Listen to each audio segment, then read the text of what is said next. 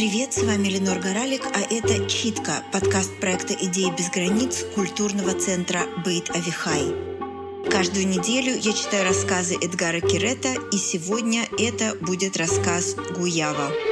Подписывайтесь на «Читку» там, где вы ее слушаете, оставляйте нам оценки, слушайте нас на YouTube и пишите комментарии, которые придут вам в голову после чтения. Для нас это важно. Ничего не слышно.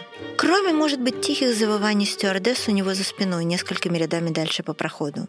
Сквозь овальный иллюминатор Шкеди смотрел на облако, парившее прямо под ним, и представлял себе, что самолет камнем падает сквозь это облако, пробивая дыру, которая быстро затянется от первого же дуновения ветра. Даже шрама не останется.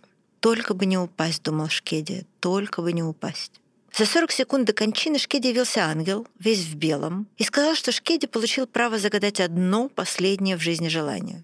Шкеди поинтересовался, что, собственно, означает слово «получил». Идет ли речь как бы о выигрыше в лотерее или же о чуть более лестной ситуации? «Получил» в том смысле, в котором получают медаль за заслуги. Ангел пожал плечами. «Не знаю», — сказал он со вполне ангелической честностью. «Мне сказали явиться и быстренько выполнить. А почему? Не сказали». «Жалко», — сказал Шкеди. Потому что это-то как раз дико интересно. Особенно сейчас, когда я собираюсь покинуть этот мир и все такое, мне очень важно знать, покидаю я его просто счастливчиком или человеком, которого вроде как похлопали по плечу. 40 секунд, и ты сдох, равнодушно сказал ангел. Если хочешь все 40 это пережевывать, мне норм. Абсолютно. Просто врубись, что у тебя окно возможностей закрывается.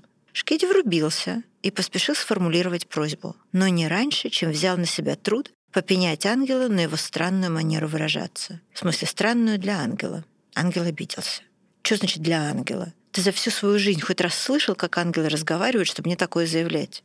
Нет, признался Шкеди. Ангел внезапно стал выглядеть гораздо менее ангелически и располагающе, но это было еще ничего по сравнению с тем, как он стал выглядеть, услышав желание Шкеди. «Мир во всем мире!» — заорал он в ярости. «Мир во всем мире! Да ты издеваешься надо мной!» И тут Шкеди умер.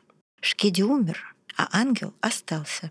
Остался с самым утомительным и сложным желанием, какое его когда-либо просили исполнить. Обычно люди просят новую машину для жены, квартиру для ребенка. Вполне терпимые вещи, умеренные. Но мир во всем мире тот еще проект. Сначала этот мужик достает его вопросами, как телефонную справочную, потом бежает, мол, он странно разговаривает, а под конец навьючивает сверху мир во всем мире. Если бы этот мужик не откинулся, ангел бы пристал к нему, как герпес, и нудил бы, пока тот бы не поменял желание. Но мужик уже переправил душу на седьмое небо, и поди ее там найди. Ангел сделал глубокий вздох. «Всех ты делал, мир во всем мире», — пробормотал он себе под нос. «Всех ты делал, мир во всем мире». Пока все это происходило, душа Шкеди успела забыть, что была когда-то человеком по имени Шкеди, и переселилась чистая светла совсем как новенькая во фрукт. Да, во фрукт, в гуяву. У новой души не было мыслей. У Гуайявы не бывает мыслей. Но она чувствовала.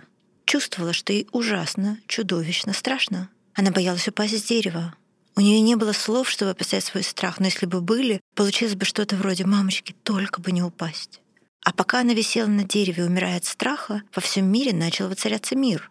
Люди перековывали мечи на орала, ядерные боеголовки быстро и мудро перерабатывались в мирных целях. Но все это совершенно не успокаивало Гуайяву. Потому что дерево было высоким, а земля казалась далекой и способной причинить боль.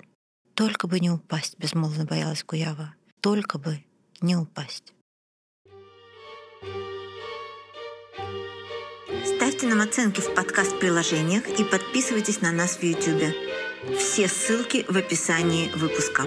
До встречи через неделю.